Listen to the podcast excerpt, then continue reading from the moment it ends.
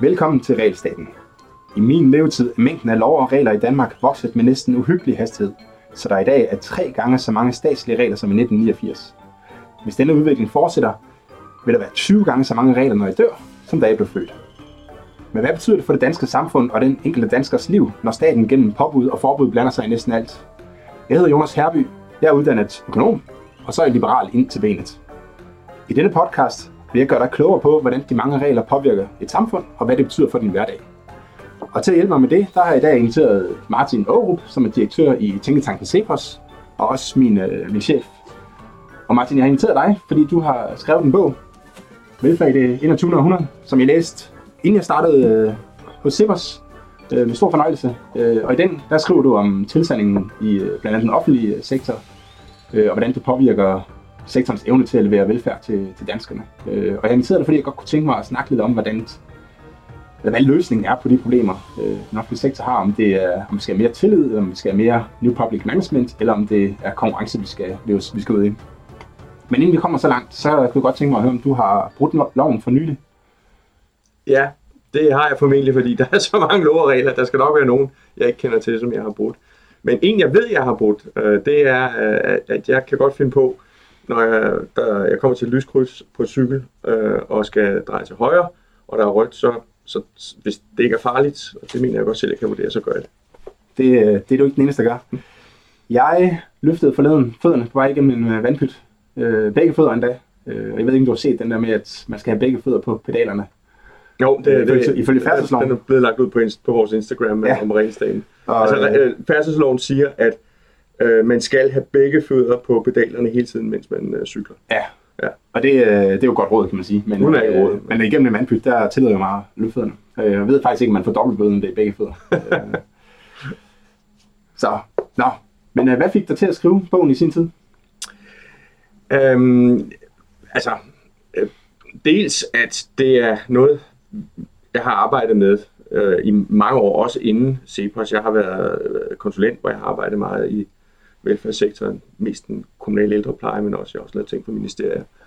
Øh, og jeg har interesseret mig for øh, indretningen af den offentlige sektor i mange år. Så er CEPOS startet op, og der har vi også i mange år arbejdet med, øh, hvordan man kan indrette den. Øh, det vi hellere vil kalde velfærdssektoren, fordi det behøver ikke være leveret af det offentlige, mm. øh, på en hensigtsmæssig måde. Altså den viden vil jeg gerne have bragt ud, men derudover så øh, er også bekymret for den retning, øh, samfundet og især øh, den offentlige sektor bevæger sig i. Øh, og den manglende øh, erkendelse, jeg synes, der er, det kan vi komme ind på senere måske, er af, hvad problemerne er.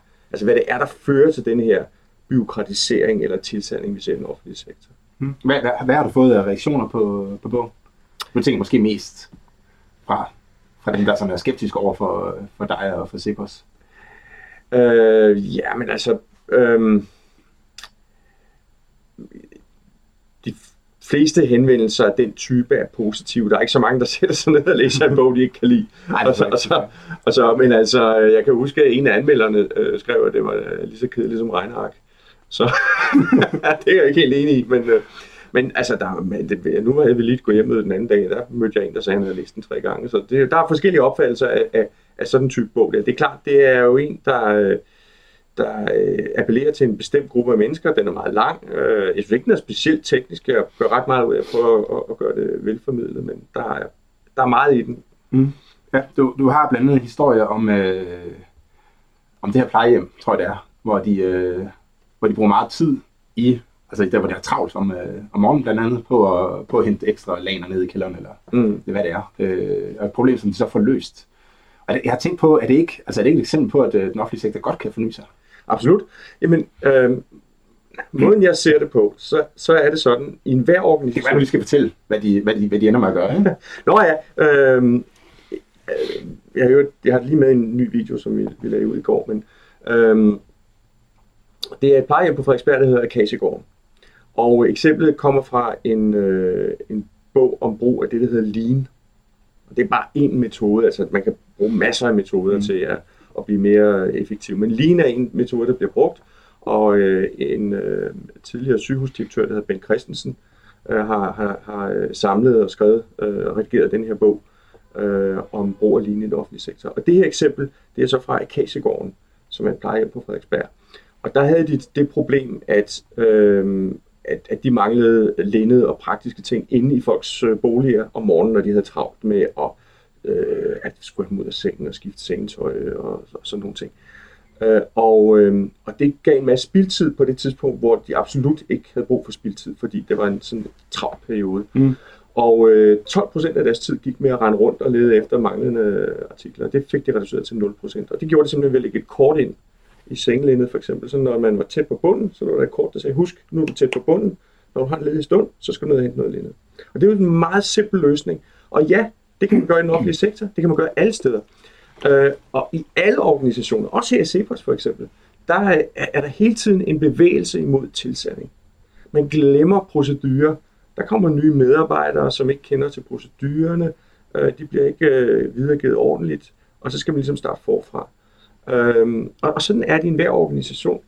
Øh, der kan også være at man, øh, medarbejdere, glemmer ting, som de førhen gjorde. Jeg har et eksempel i bogen med øh, øh, når der er øh, store musicals på, på Broadway, så nogle gange så bliver der sunget flere stemmer. Der kan være tre, fire øh, forskellige øh, stemmer i, i kæmpe store kor.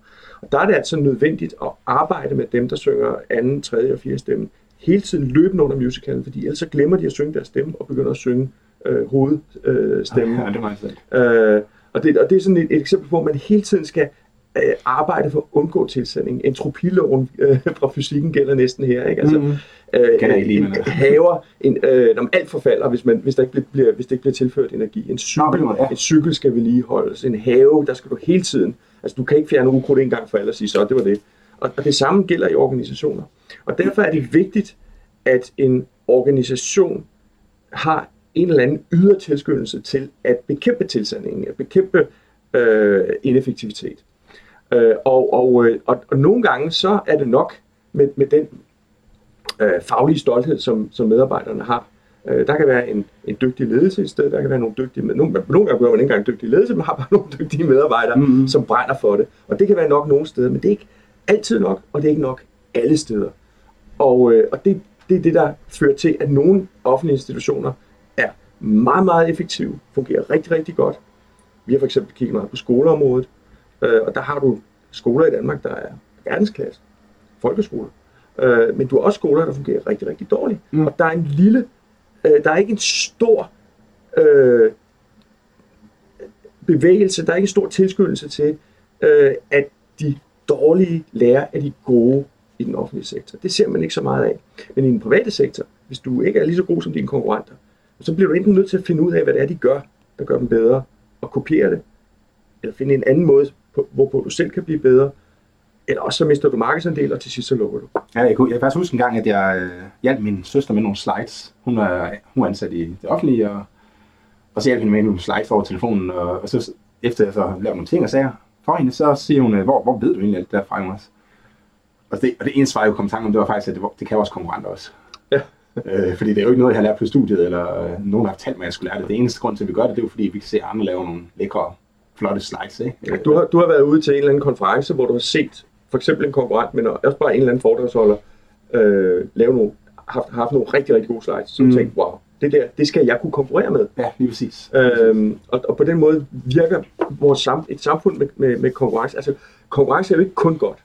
Der er også negative sider ved konkurrence, det skal vi anerkende. Men grundlæggende set, så bidrager konkurrence til, at vi alle sammen gør os mere umage med, med vores ting. Inden vi, inden vi snakker for meget om konkurrence, skulle vi måske snakke om øh, fordi New Public Management øh, ja. er jo en, som jeg opfattede, sådan en, et forsøg på at introducere noget konkurrence i den, øh, i den offentlige sektor.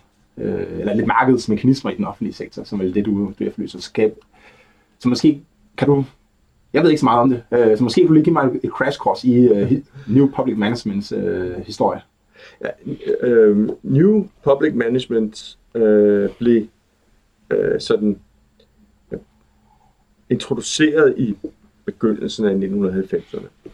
Og, og det man skal huske på, når man, altså der er nogle gange nogen, der, der siger, at, øh, at alt det, der er gået galt med den offentlige sektor, det skyldes uh, New Public Management osv. Og, og, og det er også gået galt på mange måder, det, det kan vi måske komme til.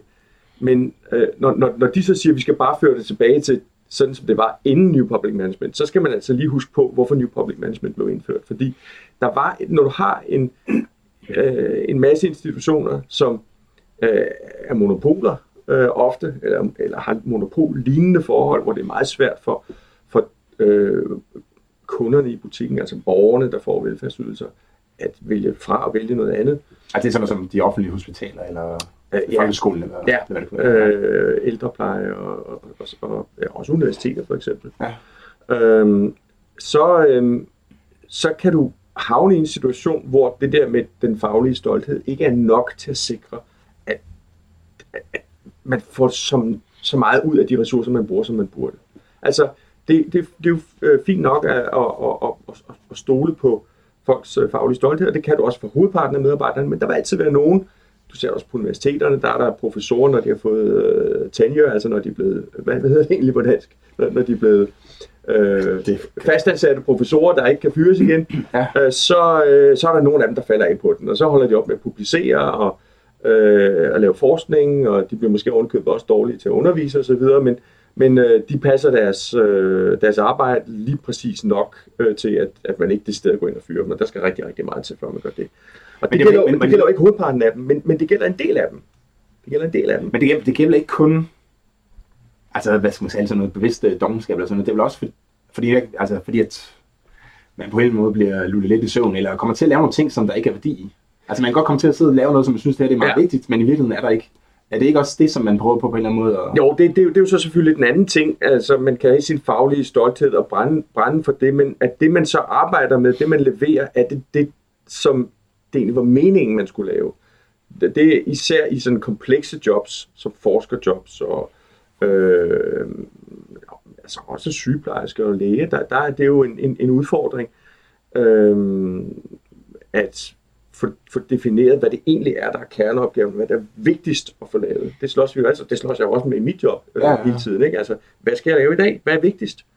Og, og jeg tror, det ligger, det tror jeg, alle mennesker kan genkende, at nogle ting er sjovere at lave end andre, nogle ting er man usikker med hensyn til, om, om hvordan man skal gribe det an, og så kan der være en tendens til at udskyde det. Så, ah, Nu det, skal ikke- det kan også gøre i morgen. Jeg skal ikke udvikle til en mus-samtale her, vel? Men, øh, men det er faktisk noget af det, jeg synes, der, jeg savner lidt nogle gange fra konsulentjobbet der. Ikke? Det var, øh, Du er managementkonsulent. Ja, ja, jeg var, jeg var konsulent, jeg er partner i et konsulenthus, så der, og der var det, altså der var det jo 100% klart, hvad der levede værdi, ikke? Det var, hvis kunderne havde betalt for et eller andet, så betød det jo, at de syntes, det var pengene værd, Ja. og så var det det, man skulle lave, ikke? Øh, og jo mere man kunne lave, som gav en eller anden indtægt til virksomheden, jo, jo, jo bedre var det. Så det var ret klart, hvad der gav værdi, ikke? Mens herinde synes jeg, det er meget sværere, fordi man ved ikke, altså skal jeg lave den her analyse øh, om de økonomiske konsekvenser ved regulering, eller skal jeg lave et podcast, som vi laver nu? Mm. Øh, hvad, for noget, hvad, hvad skaber egentlig mest værdi? Og det er jo det er meget svært for os at måle, ikke? fordi at vi, altså vi kan selvfølgelig se, hvor mange øh, donorer vi, vi har, det ved jeg så ikke noget om, det ved du, øh, og hvad vi ligesom har gennemslag ude i medierne, men,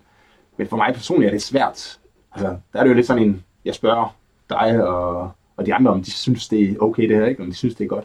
Men det er ikke samme klare prissignal, som jeg havde fra konsulentbranchen, der, ikke? som bare sagde, det her det er Nej, godt. det er. Det her det skal du ikke lave så meget, Ja. for det fik du ikke solgt sidste gang. Ikke? Derfor er det vigtigt sådan et sted som her, at, øh, at, at vi har øh, mennesker, som er, øh, som er meget øh, selvdrevne øh, øh, øh, og, og øh, forstår det, fordi jeg, det er også begrænset mig, at jeg kan hjælpe dig, fordi jeg ved ikke, Ja, jeg ved ikke alt det, du ved om, om, om dit fagområde. Det er jo problemet med at lede sådan en, en, en, en professionel serviceorganisation, som en konsulenthus eller en tænketank. Jeg vil så sige, at øhm, også i den private sektor, der slås man jo med det her. Ikke? Altså, hvad skal vi satse på? Øh, øh, altså, hvad, hvad er egentlig vores kerneopgave? Hvad er det egentlig, vi, vores kunder gerne vil have? Hvad er det, øh, hvad er det egentlig, vi tjener penge på? Ikke? Der, der er rigtig mange eksempler på, Mm. på sådan nogle øh, 80-20-regler, ikke? at man bruger øh, 80% af sin tid på, øh, på noget, der kun giver 20% af indtægterne. Ikke? Ja. Og, og at man rent faktisk kunne tjene meget, meget mere ved at, at have et bedre og stærkere fokus. Og i den private sektor, der er det også sådan, at øh, øh, øh, det har Produktivitetskommissionen vist, at øh, de øh, 25% af virksomhederne, som er mest produktive, de er, nu kommer der en masse tal, de er 75% mere produktive øh, end den fjerdedel, der er mindst produktive. Så altså, det er jo en enorm forskel, mm. og, og, og hvordan kan de eksistere side om side? Altså, hvorfor bliver de ikke udkonkurreret fra den ene dag til den anden? Det er fordi, det, sådan noget tager tid. Markedet er, er, er ikke perfekt på den måde.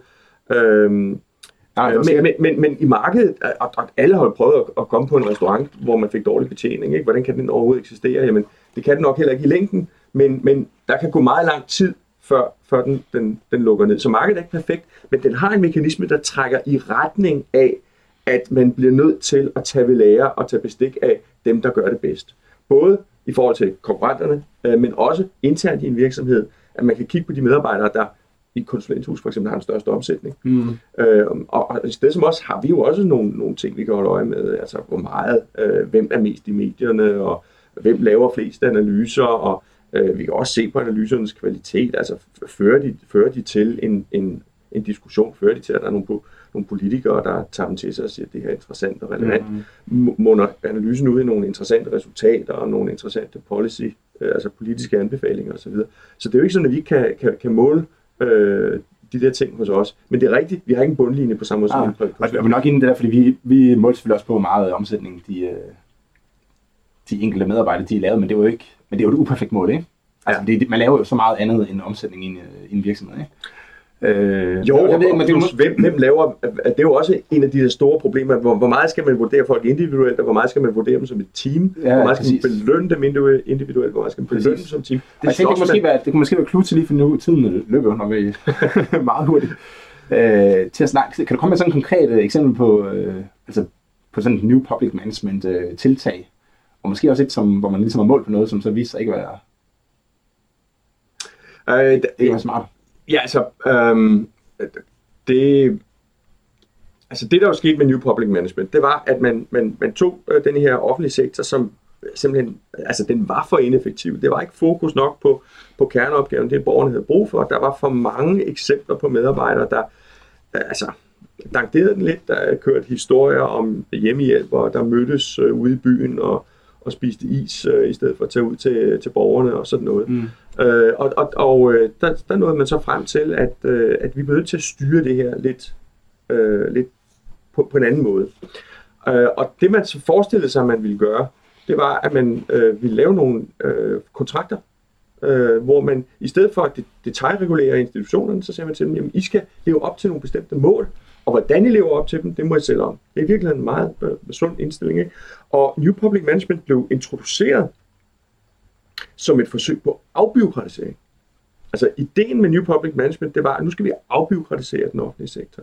Fordi vi skal bare have opsat nogle mål, fordi der skal være et eller andet med, at man skal leve op til noget. Mm. Øh, og øh, så øh, har man den her kontrakt, og så kan man, når året er gået, vurdere, har institutionen levet op til målene. Hvis den hvad skal man sige, gradvis ikke lever op til den, og det er gentagende, så kan man skifte ledelsen ud, eller hvad det nu kan være. Det var sådan tanken. Øhm, og i starten fungerede det faktisk meget godt, øh, men der skete jo så det, at øh, efterhånden så opstod der nogle behov for, ah, der var alligevel nogle ting, som man synes kontrakten ikke helt fangede, og så fandt man på nogle flere mål, og nogle nye mål, og nogle mere detaljerede, og øh, nu skulle øh, det ikke kun være organisationen som sådan, det skulle også være de enkelte medarbejdere osv. osv., osv. Og, øh, Øh, og, og det derved udviklede New Public Management sig efterhånden til et byråkratisk monster. Ja, og et øh, ikke specielt hvad er det, det er jo ikke specielt godt ry øh, ude i øh, ude i. Og Nej, ja, der er en ting, der jeg, jeg, jeg har tænkt over, det er, at øh, der er mange på venstrefløjen, som kalder New Public Management for neoliberalt. Og altså har, har New Public Management, hvad er, der, hvad, er, hvad er forbindelsen til, altså er der nogen forbindelse til det liberale i New Public Management? Jeg synes ikke rigtigt, der er det, men, men man kan sige, altså hvis man skal sådan imødekomme øh, kritikken lidt, så kan man sige, at hvis man som øh, liberalt sindet, der øh, forstår betydningen af marked og konkurrence, øh, skal gøre noget for den offentlige sektor, øh, uden at indføre marked og konkurrence, altså ja. noget, noget, der minder om marked og konkurrence, så kunne øh, kontraktstyring eller New Public Management være et bud på det. Men de fleste liberale vil være meget skeptiske over for, om øh, et, et sådan planøkonomisk tiltag, som det i virkeligheden er, vil kunne erstatte rigtige markeder og rigtig konkurrence. Ja, jeg har også altid set det mere som sådan et, øh, altså hvis man skal sige det borgerligt, men det er det vel ikke, men det er mere sådan et centrum, altså, forsvar af den offentlige sektor på en eller anden måde. Ikke? Det var ligesom noget, man nødt til at indføre for, at, holde, for at kunne holde den offentlige, fast i den offentlige sektor. Ikke? For ellers så ville det før eller siden... Det, det er et kompromis. Sammen, det, det er et kompromis. Og det er, og det er jo noget, som, som også Socialdemokraterne har båret frem øh, i deres øh, ønske og, og, og forsøg på at, at øh, beskytte øh, og udvikle den offentlige sektor. Altså de, det har jo også ligget dem på sinde, at man havde nogle institutioner, der ikke leverede nok, og man kunne se, at, at, at man kunne ikke løse det ved alene at tilføre flere penge, fordi så mange flere penge kunne man ikke længere tilføre på det tidspunkt. Skattetrykket var blevet fordoblet øh, siden øh, begyndelsen af 1960'erne, mm. øh, og, og, og var verdens højeste. Øh, og, og derfor så var det bydende nødvendigt at finde nogle måder at, at få pengene til at, at, holde, øh, at køre længere, længere på literen, når man så må sige. Øh, så, så det var ikke specielt øh, de, øh, de borgerlige, der pressede på det. Det var sandelig også Socialdemokraterne. Du lytter til Realstaten. Der er mange, der er utilfredse med New Public Management, og ja. jeg er med i nogle forskellige diskussionsgrupper på Facebook, hvor, hvor det der lyder det også, og der er også masser af politiske partier, der har det med, at vi skal bare have tillid til de offentlige ansatte. Vi skal have tilliden tilbage, og øh, tror du, det er en... Jeg er skeptisk, men jeg kan lige sige, kan du se nogle øh, farbare veje her? Uh, ja, altså... Øh, tillid er jo noget, man, man, man primært kan have til, øh, til øh, folk, man kender, øh, og til øh, øh, øh, institutioner, øh, man, man kan se præstere. Ikke? Altså grunden til, at folk har tillid til McDonald's for eksempel, det er, at når de går ind på McDonald's, så får de en god service. Og de skal, sådan set op, de skal ikke opleve ret mange gange, at de får en dårlig service, en burger, der er kold, eller hvor der mangler en bøf, eller hvad ved jeg øh, før at de tænker, at ah, McDonald's, det kan vi altså ikke rigtig bruge til noget. Også selvom... Så er god, men i virkeligheden er det vel den samme service, ikke? Altså du får præcis den samme service, hver gang du kommer der. Jo, jo. Øh, ja, jamen altså, øh, man kan altid diskutere de kulinariske kvaliteter af det, men, men, men folk går ind og ved, hvad de, ved, hvad de har forventet. De får et, et relativt øh, billigt øh, måltid, som de, efter deres smag er velsmagende, øh, Øh, og det bliver serveret hurtigt, øh, og øh, der er aldrig øh, hygiejneproblemer og den slags ting. Altså det, det er virkelig ret imponerende, at det kan lade sig gøre for så stor en koncert øh, på verdensplan og, og levere det. Og det er jo brandet, det er navnet McDonald's, som, som har en enorm værdi, som følger det.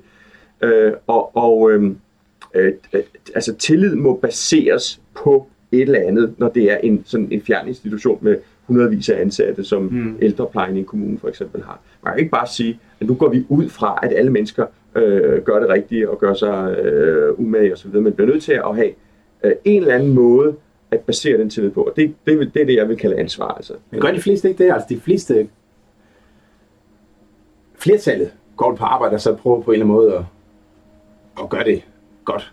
Øh, så, spørg, så spørgsmålet er det der med, at jeg tror, det jeg leder efter, det der med, at Altså en ting er jo, at man går på arbejde, så gør det godt, men spørgsmålet er jo hele tiden, om, man, om det er nok i forhold til ja. den betaling, man får. Ikke? Øh, og det, den omkostning, det ligesom har. Så, det, så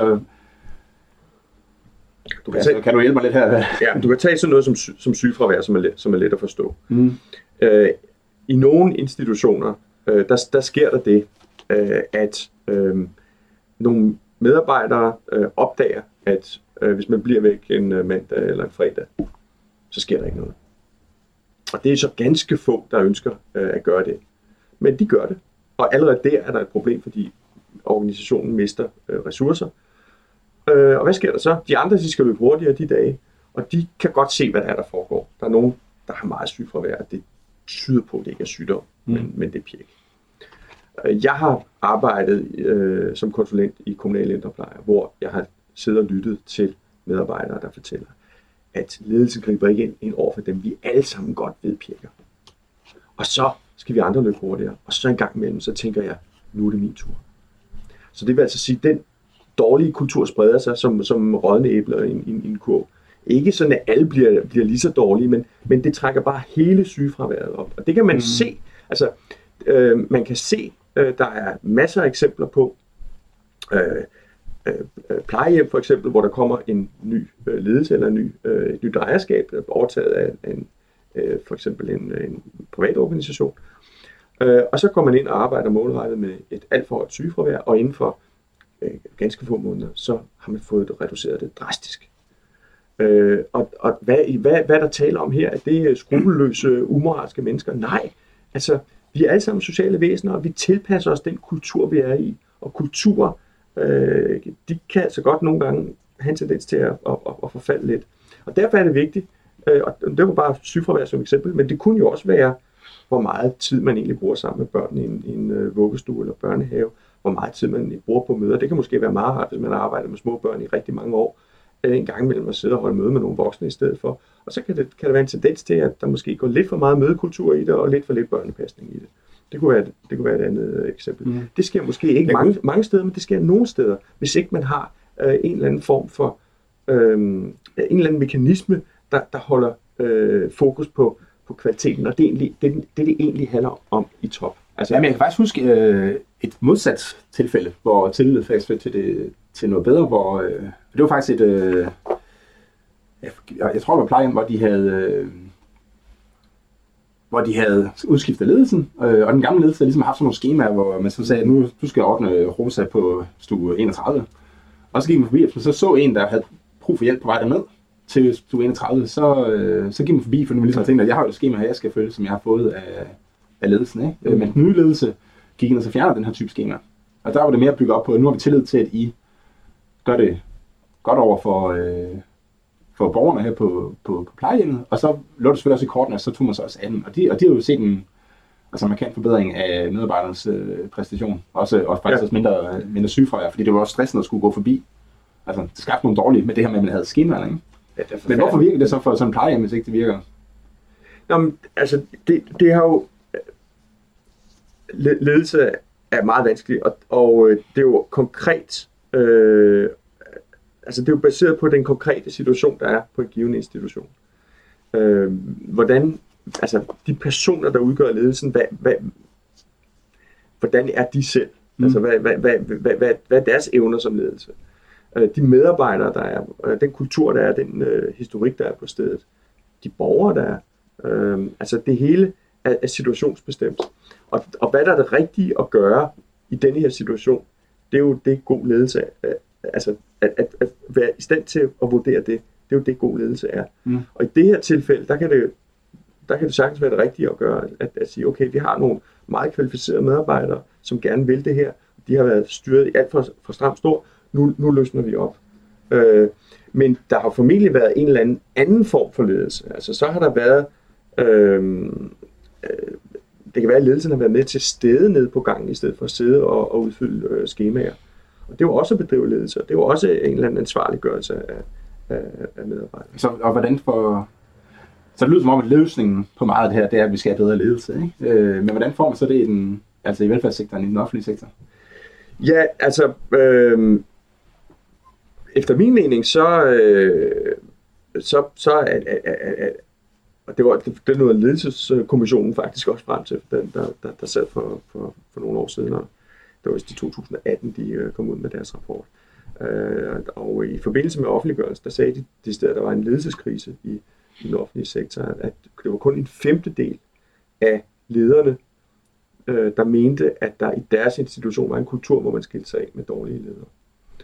Øh, og problemet med det er, at øh, alle steder, også i den private sektor, der, der vil der være fejlansættelser også af ledere. Så en som Jack Welch, han, han, han øh, mente, at er selv meget, meget dygtige øh, folk. Altså folk, der er meget dygtige til at ansætte. Folk, der har masser af erfaring med at ansætte. De vil kun om rigtigt omkring halvdelen af, af mm. deres ansættelser.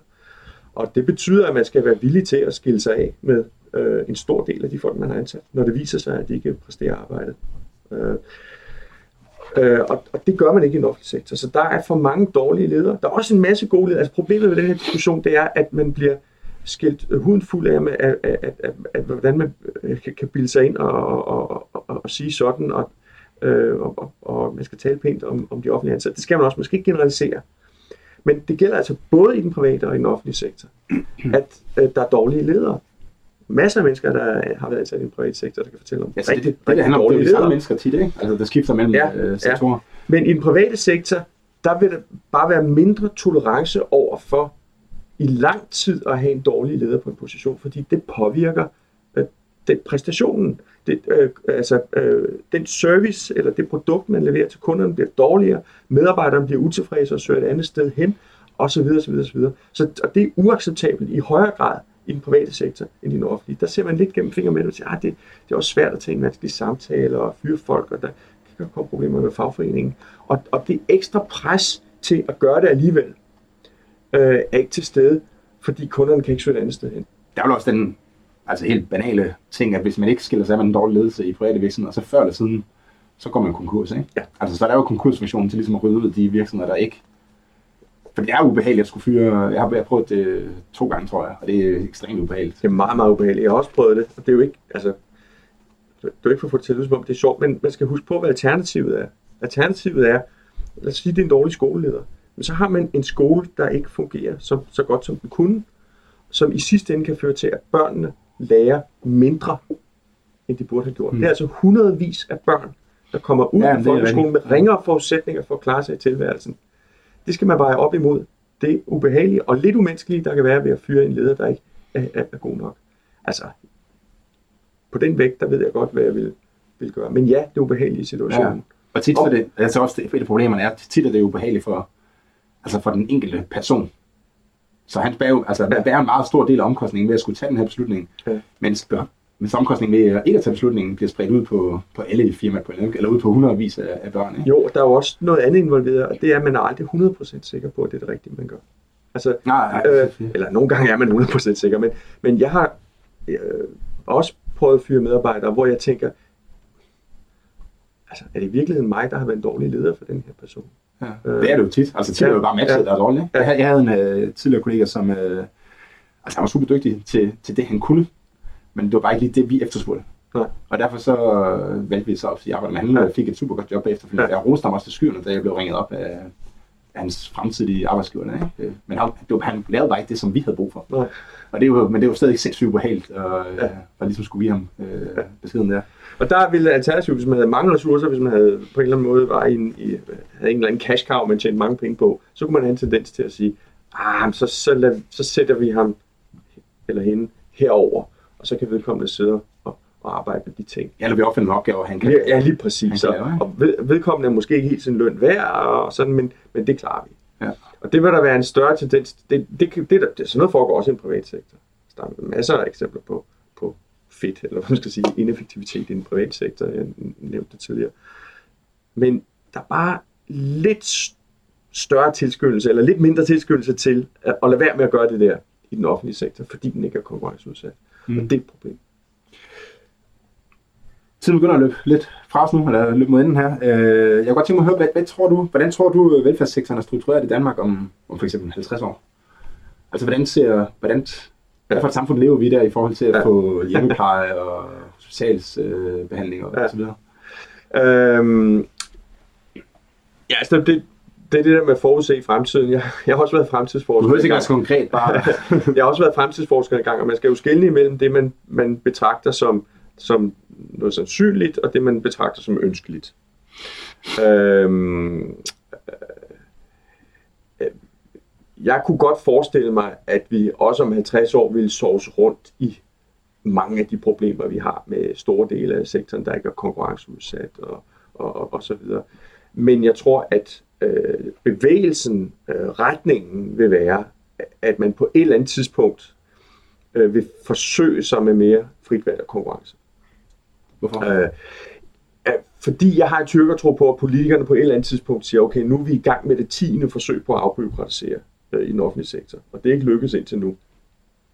New Public Management var et af de første. Og siden har der været, altså, der er formentlig ikke noget parti i Folketinget, der ikke går ind for afbyråkratisering. Og alligevel kan de ikke finde ud af det. Det er jo ganske tankevækkende. alle partier har også øh, gode idéer til, hvordan man skal indføre ny, altså nye regler, man skal indføre og sådan noget. Ja, fordi hver gang der, op, der kommer noget konkret, den del af det har vi jo ikke fået talt om, den politiske mekanisme. Hver gang der kommer en eller anden sag med en, øh, en borger, der har ligget, øh, en ældre medborger, der har ligget for længe i sin øh, seng øh, i et plejehjem, eller en patient, der har ligget på, øh, på gangen på et sygehus, eller hvad det nu kan være, mm. øh, jobcenter, der har lavet et åndssvagt kursus, så, så kommer øh, presset jo for, at ministeren skal gøre et eller andet. Ikke?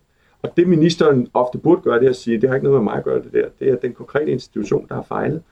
Øhm, og øh, det bør rettes op, enten ved at man fyrer ledelsen, eller ved at man øh, sikrer sig, at, at, at ledelsen retter op på det. Mm-hmm. Øhm, og øhm, det gør man bare sjældent, fordi det, det er ikke godt. tv. Det ser ikke godt ud, at øh, ministeren bare siger, det er sgu ikke mit problem. Øhm, Nej, ministeren skal ud- udvise handlekraft, ikke? Og så kommer man og siger, "Nå, men nu laver vi en handlingsplan, og så laver vi nogle nye regler osv. Og så bidrager man de samme mennesker, der for 10 minutter siden talte om, hvor vigtigt det er, at vi udviser tillid til de offentlige ansatte og afbyråkratisere, de bidrager til en yderligere byråkratisering. Og det ser vi igen og igen og igen. Øh, Så, så, så, så det, er jo, det, er en, det, er en, det er en del af det. Så tror du, når jeg øh, opgør regelmængden her om, øh, det gør jeg nok ikke om 50 år, men ja, det ved man aldrig. Men øh, tror du, vi vil have en større regelmængde til den tid, eller? øh, af, i regulering af, af velfærdsstaten, altså Ja. af velfærdssektoren. Jeg mener, der er, en, der er en risiko for det. Der er en, der er en stor risiko for det. Øh, der er også en chance for, at der kommer et sådan paradigmeskifte. Det har vi jo nogle gange set. Mm. Øh, Du nævnte på et tidspunkt noget med, til, til en frokost, noget med Bamol og Laffer, og hvordan du... Ja. ja. kan du prøve lige at beskrive det, som det, som det bliver Ja. det sidste? Jo, altså øh, Bomol øh, er en økonom, øh, som øh, lavede den observation, at øh, når man øh, har sådan noget som et symfoniorkester, øh, så kan man ikke øge produktiviteten af det, øh, fordi øh, de spiller nu engang den øh, symfoni, som de spiller, øh, og det tager den tid, det tager, og der skal det antal musikere til, der skal til. Og, men musikers løn stiger med lønnen i samfundet i øvrigt. I den private, hovedparten af den private sektor, industrien og landbruget, når, når, øh, når lønnen stiger, så er det fordi produktiviteten er steget. Ellers kan, kan lønnen ikke stige. Så, så, Ja, så, ja. Altså, vi kan kun blive rigere ved at øge produktiviteten. Øh, men lige præcis de her musikere, øh, der er jo ikke nogen, der vil være musikere, hvis ikke, øh, hvis ikke lønnen følger med. Der er ingen, der vil have den løn, man fik i 1850 Det er klart. øh, for, for, for, for, for er man heller over i landbruget. Ja, heller over i landbruget. Øh, og, og det vil sige, at det bliver dyrere og dyrere og dyrere at levere en, en symfoniorkester. Og så kan man så stille spørgsmålet, er alt det, vi har valgt at skattefinansiere, den type, der, hvor man ikke kan øge produktiviteten, og hvor det bare vil blive dyrere og dyrere og dyrere at levere det. Øhm, det er jeg skeptisk overfor. Jeg mener godt, man kan øge produktiviteten. Den, der har vi nok ikke tid til at tale om den gang. Det kan vi måske Det gang, ja. det kan vi gøre en anden gang. Jeg er. Øh, men, men, men pointen er jo, at øh, hvis, hvis det er rigtigt, så bliver vi nødt til at finde en anden måde at finansiere de her ting på. Fordi skattefinansiering, øh, Bomol har selv skrevet en bog, at, at øh, om 100 år, så kan det være, at alene sundhedsydelser vil tage 60% af vores indtægt til den tid. Den vil være meget, meget højere, og de sidste 40%, de vil være me- meget, meget mere, end vi har i dag. Så der er ikke noget problem i det sådan set. Altså, når vi bliver mere velstående, så er det helt naturligt, at man går mere op i sin sundhed. Ja, ja. Øh, og at bruge 60 procent, det er jo et personligt valg, det er der intet galt i overhovedet. Problemet er, hvis det skal skattefinansieres, så skal der jo være et et skattetryk på 60 alene for at finansiere sundhed. Og det går altså ikke. Øh, så, så det bliver nødvendigt at finde nogle andre finansieringsmekanismer. Privat egenbetaling, nok for sådan noget som sundhed, mest forsikring. Øh, det bliver interessant at følge den. Vi er jo lidt på vej i den retning, vi har gjort det på øh, pensionsområdet, hvor øh, vi har Ja, set en, en, en meget høj grad af privatisering af, af vores pensionssystem. Det var folkepension, der var det vigtigste for langt de fleste mennesker for 30 år siden. Øh, det er det altså ikke i dag. Der er arbejdsmarkedspensioner, der er også private kapitalpensioner. Mm. Okay. Tak fordi du kom, Martin. Vi når ikke, øh, vi når ikke mere.